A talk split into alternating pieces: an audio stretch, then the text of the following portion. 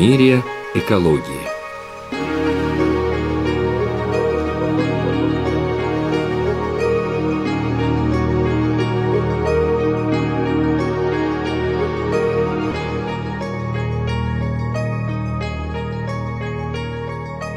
Здравствуйте, уважаемые радиослушатели!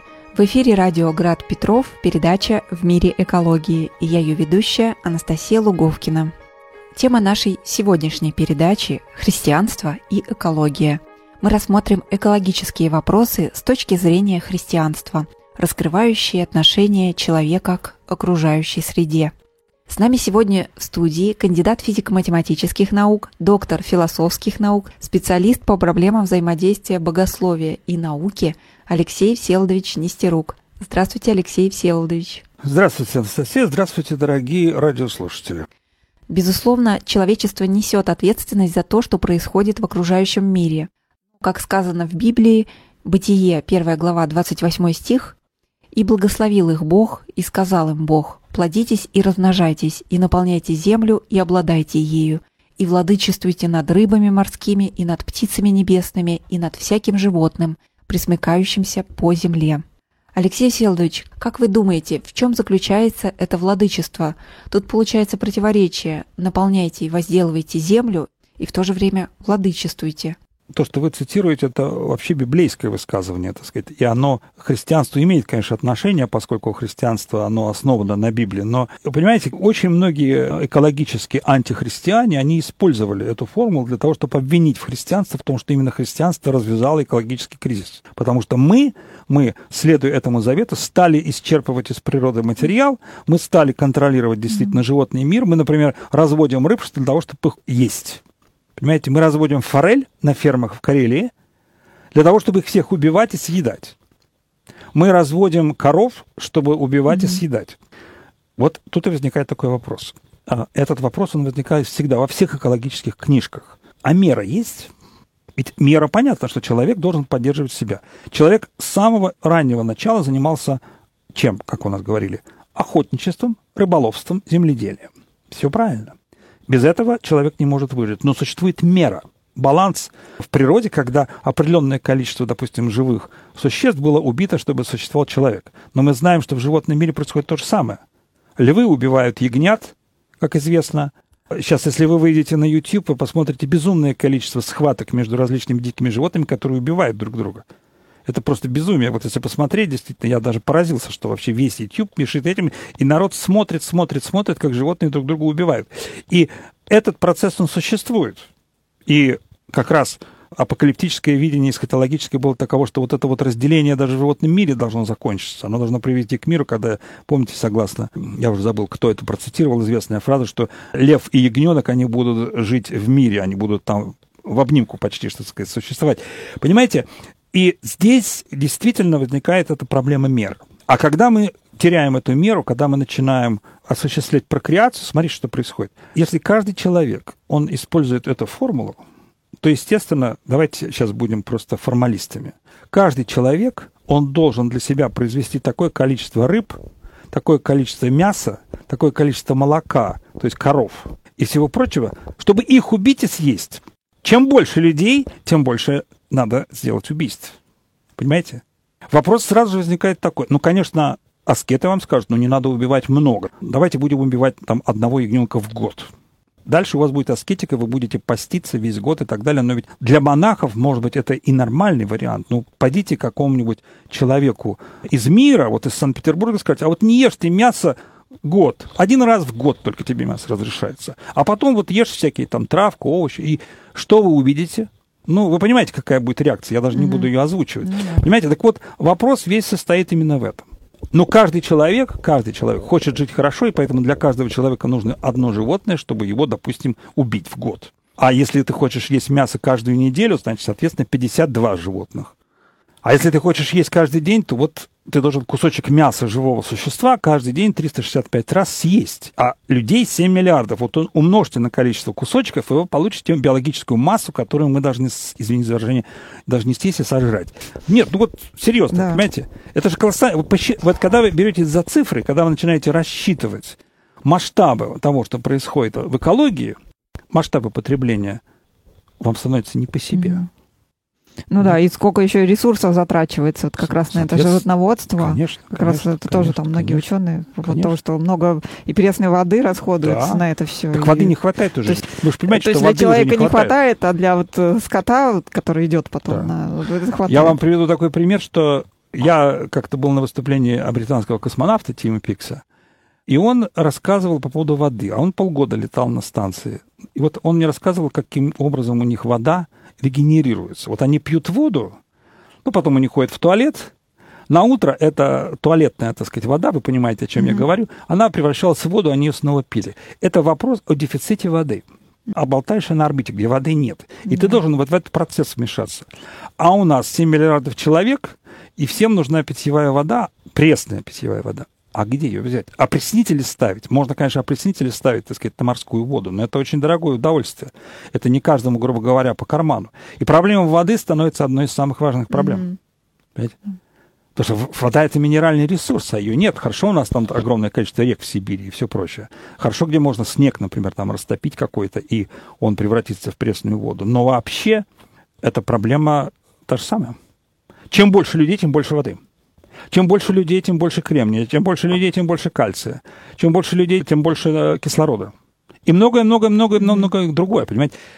Кислород и глобальное потепление связаны с производством сельского, в сельском хозяйстве, например, с отходами от пасущихся коров, понимаете? Чем больше людей, тем больше коров, тем больше отходов, тем больше идет процесс загрязнения Мгм. атмосферы и так далее. Да. То есть существуют количественные динамики. Мне кажется, что экология, серьезная математическая экология, она способна моделировать вот эти глобальные процессы. И она говорит, что, ребята, вот эти параметры, которые мы вставляем в уравнение, они критические уже. Хотя я так скажу, что я читал независимые работы, которые говорят, что вот та верхняя граница на количество человеческих тел, которая сейчас наука предсказывает 16 миллиардов, что она никогда достигнута не будет.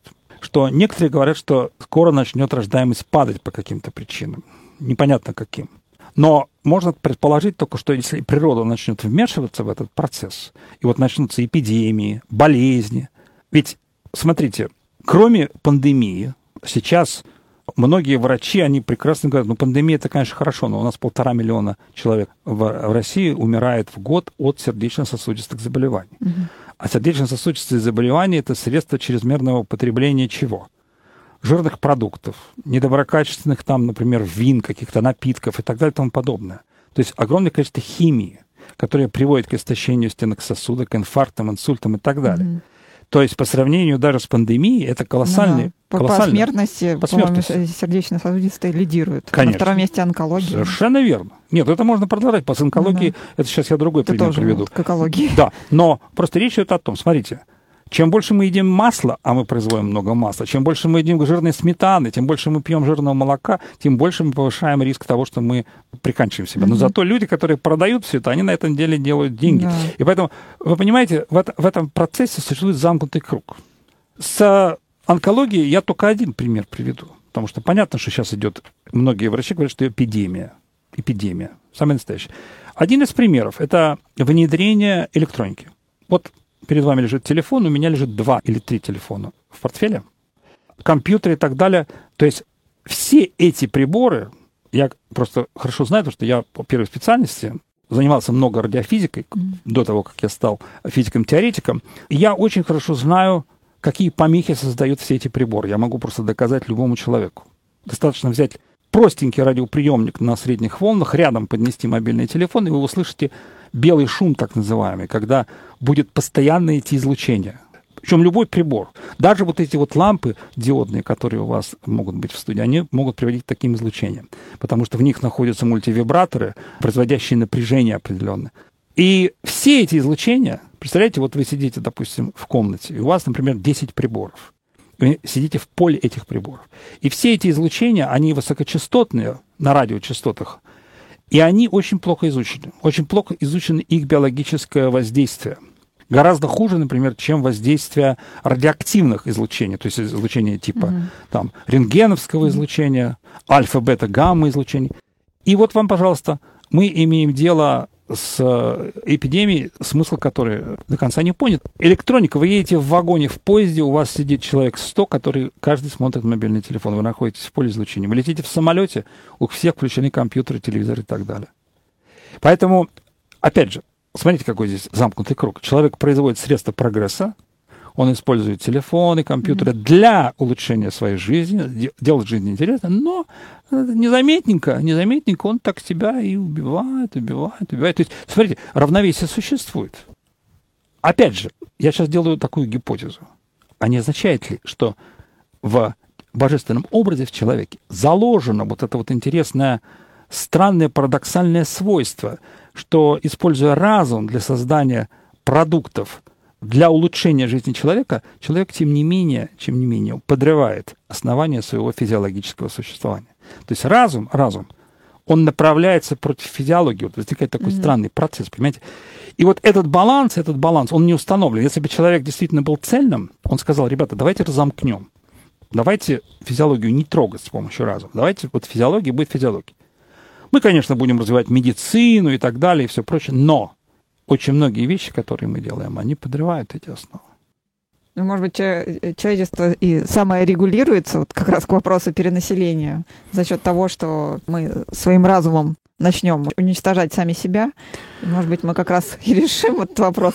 Ну, видите, это, этот, процесс, он, этот процесс все равно не стабилизирует рост населения. Если бы мы хотя бы стабилизировали рост населения, допустим, мы бы э, поставили задачу. Вот у нас сейчас, допустим, 7 миллиардов – и мы ставим задачу продлить вот этот вот уровень населенности на планете, допустим, на 100 лет. Но этого не получается. Потому что реально, ведь вы понимаете, это процесс какой? Опять же, на пальцах показываю. Есть пара, которая произвела двоих детей. Никаких проблем. Баланс сохранен. Двое на двое. Но ведь когда вы производите, например, четверых детей, а потом эти четверо еще четверых детей, угу то вы понимаете, что происходит? Происходит 2 умножить на 4 на 4, то есть будет колоссальная скорость воспроизведения людей. А почему? Потому что у каждого из этих людей у них будет стандарт в голове. А, вот мои родители, у них было четверо детей. И я хочу четверо детей.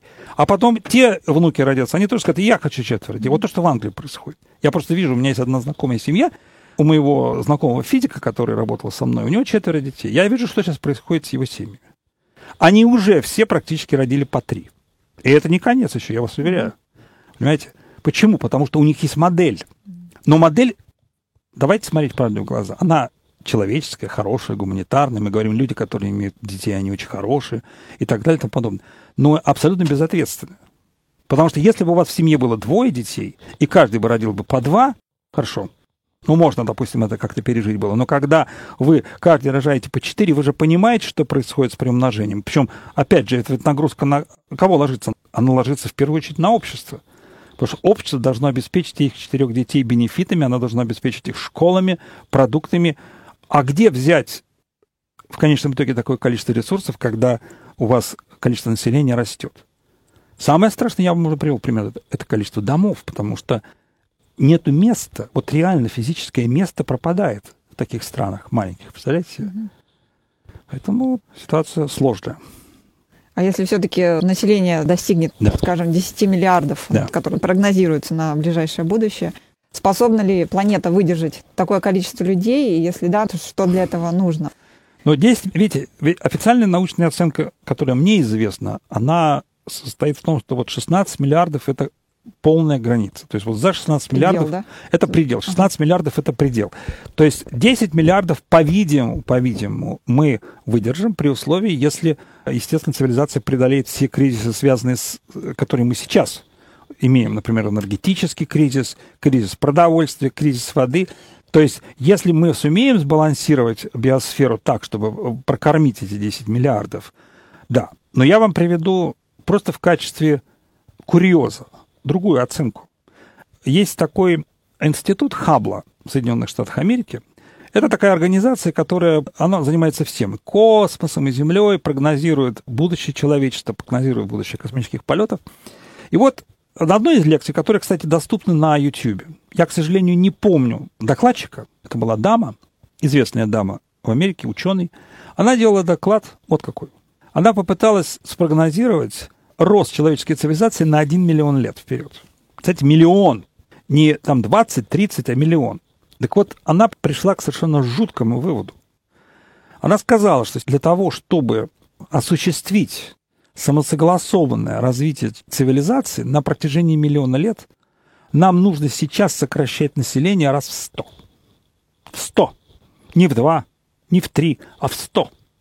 Потому что модель математическая, которая вот так называемая sustainable growth, то есть вот это вот самосогласованное развитие, она говорит, что вам нужно сейчас иметь 70, э, значит, если 7 миллиардов разделить на 100, значит, сколько это получается? 70 миллионов. Вот это такие оценки существуют, вы сами понимаете. Причем, ну, опять же, мы должны с вами понимать, что миллион лет для биологического вида это безумие, потому что все биологические виды существовали, ну, они существовали, допустим, по одному миллиону. То есть, а человеческий биологический вид, он очень сложный. И тот факт, что он вообще просуществует – а не будет вот этого вымирания, которое происходило с другими биологическими видами, причем не связанного там с ядерными войнами, мы не знаем. Может быть, мы же понимаем, что процессы, например, типа пандемии, они могут проявиться на биологическом уровне совершенно по-другому. А, допустим, у нас начнутся какие-то проблемы не с вирусами, а проблемы с тем, что наша ДНК начнет модифицироваться со временем самопроизвольно. И мы начнем превращаться, так сказать, из людей, бог знает в кого.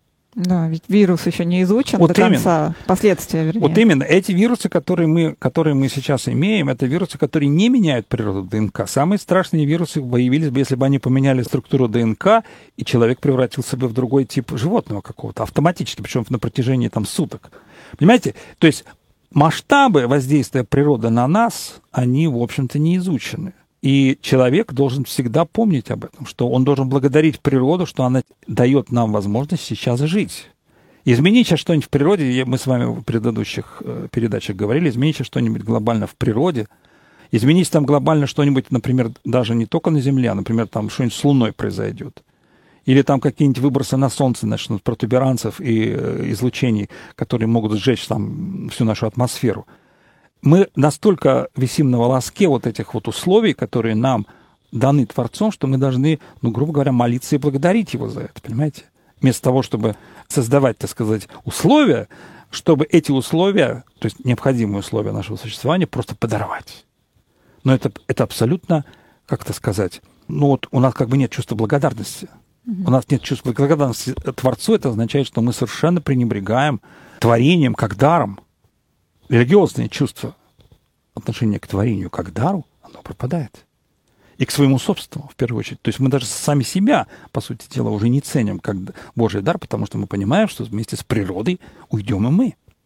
А это уже очень странно. И, как я сказал, сравнивая с животными, любое животное, оно будет биться за свое существование. Оно никогда не будет переходить вот эту границу, чтобы себя погубить. А человек иногда забывает про это.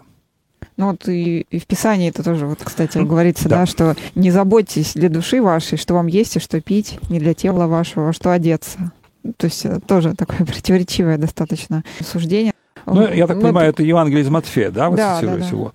Дело в том, что это известная, известная вещь, но опять же, поймите правильно, когда есть какой-то баланс, вот ведь что эта фраза говорит? Она говорит следующее, если мы ее только не будем буквально трактовать. Она говорит следующее, что если вы живете в балансе с природой, природа всегда вам даст то, что mm-hmm. вам нужно. Но если вы начинаете переходить меру этого баланса, не сообразовывая свои желания, свои амбиции с возможностями природы, то эта формула уже не работает. В том-то все и дело, что сама идея божественного образа, она перестает работать, потому что человек взорвался. Mm-hmm. Он сказал, что да, я божественный образ, я сейчас подчиню всю природу себе и так далее и подобное, но, но ты забыл про то, что как божественный образ ты несешь ответственность за природу. Поэтому ты должен, ты получаешь все от природы. Ты получаешь хлеб, получаешь вино, получаешь там рыбу, мясо и так далее, но ты получаешь столько, сколько тебе надо. А если ты переходишь границу этой надобности, то ты впадаешь в противоречие со своей собственной разумностью. Вы же понимаете, что из того, что мы с вами обсудили, следует еще один, так сказать, колоссальный, чисто философский вывод, что часто говорят о том, что разум человеческий, он безграничен, что он может постигать, постигать, постигать, как науки постигают. Но тут и возникает проблема, что этот разум, он в некий момент, так сказать, начинает постигать такое, что к человеку-то уже отношения не имеет. А с религиозной точки зрения, наш, например, известный богослов 20 века Владимир Ловский, он писал следующее, что «А стоит ли нам вообще задумываться над теми реальностями и теми мирами, которых нет человека, и Бог не появил себя своей стороной?» Потому что мы, говорит, в своем падшем состоянии даже смысла этого-то мира до конца не понимаем. Но согласитесь со мной, Анастасия, что если мы посмотрим на современный экологический кризис в широком перспективе, и как кризис с угрозами существования, основанными на войне, причем мы с вами поговорили только о ядерной войне как историческом прецеденте, но, поверьте мне, специалисты, они могут вам привести столько всяких разных аргументов по поводу и биологических экспериментов, и возможных апокалиптических сценариев, связанных с этим. Другие вам скажут огромное количество экспериментов в науке, которые опасны для стабильности всей Земли. Но речь просто идет о том, что мы все время, все время должны помнить, что подобного сорта деятельности она должна быть под контролем какого-то другого органа в человеке, скрытого, который еще абсолютно недоразвит. Потому что то, что мы сейчас наблюдаем, вот этот дисбаланс между физиологическим и разумным, он, с одной стороны, характеризует человеческое состояние как таковое, но оно становится деструктивным. Потому что разумная функция, несмотря на то, что она много-много знает и создает нечеловеческого, она абсолютно не способна быть сбалансированной также с требованиями физиологической функции. То есть невозможно их привести в порядок. То есть очень много противоречий. Угу. Атомная бомба – это порождение ментальности человеческой. Следовательно, можно задать такой вопрос. Это есть что, человеческий объект или нет? Да. Как созданный в лаборатории, это человеческий объект. Но каково предназначение этого объекта? Убить человека. Следовательно, он античеловеческий. И возникает очень простая дилемма.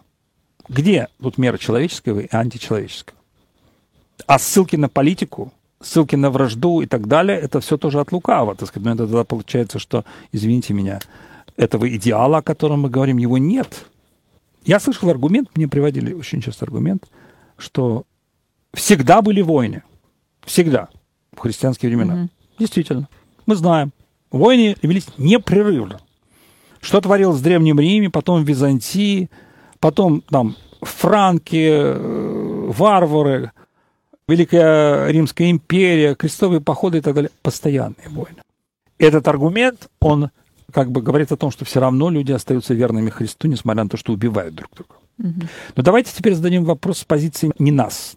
Нам хорошо рассуждать. Вот мы сидим в 21 веке рассуждаем. А давайте зададим этот вопрос с позиции тех, кто убивал и кто был убит. Вот с точки зрения их существования, реального, как образа Божий, что все вот то, что они достигли на протяжении всей истории, каков результат? Смотрите, ведь результат печальный, потому что сколько бы они ни убили миллионов людей, а говорят, туда в тот мир ушло 100 миллиардов человек по подсчетам, то есть 100 миллиардов душ там находится. И вот каков результат? Человечество пришло в 21 век, и оно все равно висит на волоске от возможности своего самоуничтожения. То есть они все, все они погибли, погибли если мы сделаем это историческую перспективу, они все погибли ради того, чтобы нас привести в ядерный век. Век, когда мы перенаселяем планету и тоже близки к погибели. Но ведь, понимаете, с философской точки зрения возникает вопрос. И зачем все это надо? Мы говорили, вот герои, там герои, герои, они убились там в этом сражении, там погибли, на Ледовом побоище погибли, на Куликовом поле погибли, потом сколько погибло в 20 веке. Но ведь давайте все-таки зададим вопрос, что если каждый человек, образ Божий, у каждого человека была возможность спастись, у каждого человека была возможность жить нормальной жизнью как человека, я понимаю, что мне скажут, что вы наивно рассуждаете, вы рассуждаете антисоциально, вы рассуждаете чисто мистически, вы попытаетесь, просто хотите в душу каждого влезть, и задаете вопросы с перспективы не этого мира, я скажу «да». Но тогда, если вы так не рассуждаете, тогда я немедленно вас ловлю на том, что э, никакого христианского мотива у вас в душе нет, потому что вы не переживаете за каждую убитую душу. Потому что вам все равно прошли миллионы людей, которые убиты неизвестно ради чего, и сейчас могут э, половина населения Земли быть убиты неизвестно ради чего, потому что вы не знаете ради чего, потому что цели-то никакой нет. Когда половина земного шара будет убита, цели нет. Какая цель? Нету цели. А это означает, что вся эта деятельность это что такое? Это как э, известный святой писал Григорий Низкий, он сравнивал, так сказать, человека, который не знает о Боге, как белка в колесе. Угу. Вот она ходит такое по колесу, неизвестно, что делает. Вот. А другой православный святой, современный святой сербский Юстин Попович, он говорил, что это все роящиеся бесконечности. Вы сидите в мире роящихся бесконечностей, понимаете? Вот такая вот, видите, достаточно, Анастасия, печальная ситуация с моей точки зрения. И все, как вы видите, упирается, опять же, в человека. То есть получается какая-то бессмысленность человеческого существования. Для чего тогда мы создаем оружие, войны? Получается какой-то замкнутый круг? Да, но видите, этот замкнутый круг, я вам уже сказал, он происходит из замкнутого круга самого человека. Угу. Потому что человек находится в плене. Да, мы порождаем. Человек, он пленен, он пленен своим телом, он хочет вырваться. При этом очень с большим трудом он хочет сохранить баланс с этим телом. Его разъедают амбиции, которые всегда ставят под вопрос существование этого тела. Любая война, допустим, войну даже первобытных народов. Племя, одно племя и другое племя. Ведь сама война и ссора, она ведь что фактически делает? Она амбиции разума, то есть претензии на что-то, которое разумно, она приводит к уничтожению физиологического. То же самое происходит в животном мире. Нам скажут, а, так это же в животном мире везде. Отлично. Тогда я скажу так, ну, давайте тогда подпишем очень простой вердикт что мы просто разновидность животных. Ну, более умудренная. Если они убивают там зубами или клыками или ногами, лапами своими, то мы просто вместо клыков и э, рогов мы создаем ядерную дубину. Но тогда достоинство человека в чем? Тот же Григорий Низкин писал на достоинство человека в том, что он образ божественный, что он создан, так сказать, воипостазирован Богом и сам является ипостасью Вселенной и так далее и тому подобное. Он создает мир, он является сотворцом этого мира. Но цель-то этого какая? Чтобы этот мир благодарственной молитве принести самому Творцу. А если он этот мир вместо благодарности своему Творцу берет и уничтожает, о чем тогда идет речь? Это означает либо сама концепция божественного образа не работает, либо она просто самодеструктивна в такой интерпретации. Поэтому вы видите, что мы приходим Э, во всех этих изысканиях и в экологии в том числе, вот какую бы экологию вы не обсуждали, но как только вы экологию выведете на предел, на предел, угу. то есть не, не каких-то частных проблем, на предел, вы придете к проблеме человека. Сразу же. То есть экология и антропология. Почему, когда мы с Артемом писали здесь передачи по космологии, mm-hmm. богословию, то же самое. Я, я доказывал приблизительно тот же самый момент, что космология и антропология, они абсолютно замкнуты друг на друга. Почему? Потому что образ космоса – это человеческий образ. Образ природы, смотрите, Разница только в чем? Мы с космосом ничего сделать не можем. Мы не можем там взять и Марс разбомбить. Угу. Невозможно физически. И полететь туда не можем, потому что не долетим, там нас облучат. Вопрос состоит в том, что вот с этим-то космосом, с микрокосмосом, вот этой планетой Земля, как нам быть? Нам следует, что с этим делать, космосом? Нам надо его боготворить. Мы не имеем права на него замахиваться, потому что мы, по большому счету, не имеем права замахиваться на себя. Мы должны себя хранить. Ведь недаром, когда вам говорят, что ваше тело – это храм Духа. Вы должны хранить себя как храм Духа, правильно? Но ведь разрушая природу, вы уничтожаете и свой храм. Следовательно, автоматически заложено противоречие, уже богословское противоречие здесь. Ссылки на грехопадение, на то, что человек обречен на это, они хороши, очень хорошо в истоке, но они сейчас нам мало чем смогут помочь, потому что преодолеть последствия грехопадения, вот эти, как мы с вами видим, оказывается очень сложно. Спасибо вам, Алексей Всеволодович. Давайте на этом остановимся, потому что время нашей передачи подошло к концу. А я напомню, что в передаче принимал участие кандидат физико-математических наук, доктор философских наук, специалист по проблемам взаимодействия богословия и науки Алексей Всеволодович Нестерук. А в следующей передаче мы поговорим о проблемах экологии с точки зрения поэзии. Проследим, как отношение к природе различных поэтов находило свое выражение в стихотворениях. Дорогие радиослушатели, вы также можете оставить обратную связь, вопросы нашим гостям, предложения и пожелания на сайте Радио Град Петров, град-петров.ру, раздел «Гостевая книга». А я напомню, что это была передача «В мире экологии» на Радио Град Петров, и я ее ведущая Анастасия Луговкина. Слушайте передачу по четвергам в 16.10 и до новых встреч!